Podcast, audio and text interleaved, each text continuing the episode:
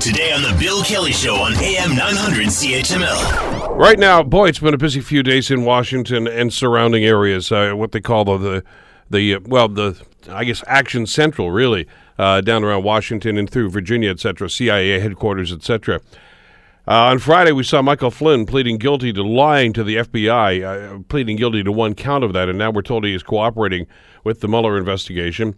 Uh, Donald Trump has already reacted on Twitter, as we expected he might. Uh, his lawyer has said what some people consider one of the more bizarre defense uh, approaches uh, in recent years, really, uh, taking all the way back to Watergate days. To try to get some handle on exactly what's been going on and the ramifications, we are pleased to welcome Laura Babcock back to the program. Of course, Laura, following this story, and uh, she is the president of Power Group. Laura, thank you so much for the time. It's good to have you with us today. Thanks, Bill. I, I know that you uh, brew a nice big cup of coffee and, and offer to watch the Sunday morning political shows, as, as we all do. Uh, it's it's it's getting more and more bizarre. And, and before we get into into the, the Flynn thing for a second, the, the, the offshoot to that that I wanted to touch on first of all was uh, a quote from one of the Trump lawyers, John Dowd, who says the uh, president cannot obstruct justice because he is the chief law enforcement officer under the Constitution. The insinuation of that comment is just outlandish. It is, but it's not the first time that we've heard it. Remember the old Nixon idea that the president can't be a crook. This idea that they're above the law because of the high office. If the yeah, the quote that was from the Nixon Frost interviews. If the president does it, it's not against the law. Exactly. So that idea has been out there before, and it's of course been challenged both. Uh, you know, by many legal scholars, I think they still call it a legal thicket of sorts. It's a difficult thing to understand where presidential powers exactly end when it comes to the Justice Department. And so, what you see, though, with the example that you brought up from what we've been dealing with the last couple of days with the president's lawyer Dowd, is damage control. It's absolute panicking damage control to try to bring up that idea of Trump can comment on any case because he, in fact, is the head of justice ultimately, uh, and so that can't be obstruction. What he's trying to do, Bill, is cover up for, or at least backtrack, try to protect them from that disastrous tweet that was sent out the other morning.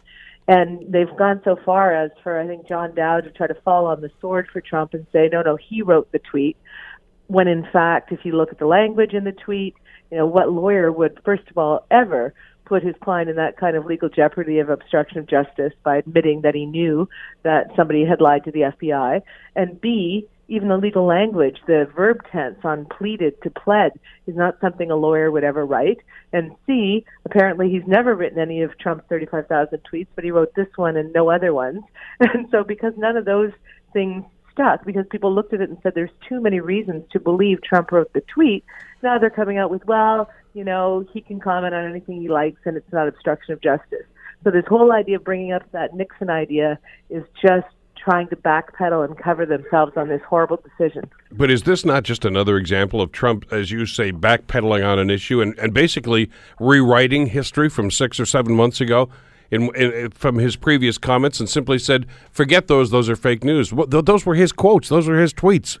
Well, it was very painful. You mentioned the Sunday morning shows. If you saw the two guys who worked for Trump's campaign, who just wrote a book about the campaign, Corey Lewandowski and the other gentleman, and when they were asked about the Access Hollywood tape and Trump's attempt at saying that it didn't happen, though it might not be his words, it might be some kind of a conspiracy, after he did a video confession admitting to it, uh, you saw his most loyal, ardent supporters, people who said that he can tear their face off and rips their face off with rage, but he deserves perfection. I mean, it was it was painful to watch how loyal they are uh, to this individual, but they could not get away with saying that oh no there is some doubt about that access hollywood tape being his words. The the one guy finally had to admit it. No no that was trump.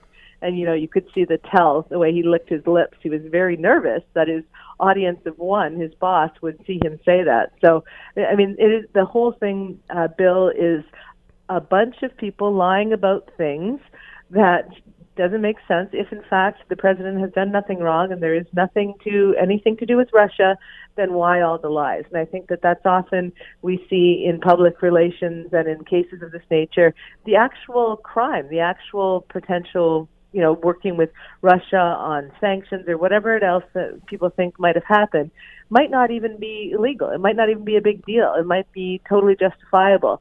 And there are legal theories that justify it. But it's all the lies that are stacking up. Uh, and then these attempts, as you say, at trying to revisit history, rewrite things, issue denials after you've admitted things. I mean, it's just a big mess of messaging. Want to hear more? Download the podcast on iTunes or Google Play and listen to The Bill Kelly Show weekdays from 9 to noon on AM 900 CHML.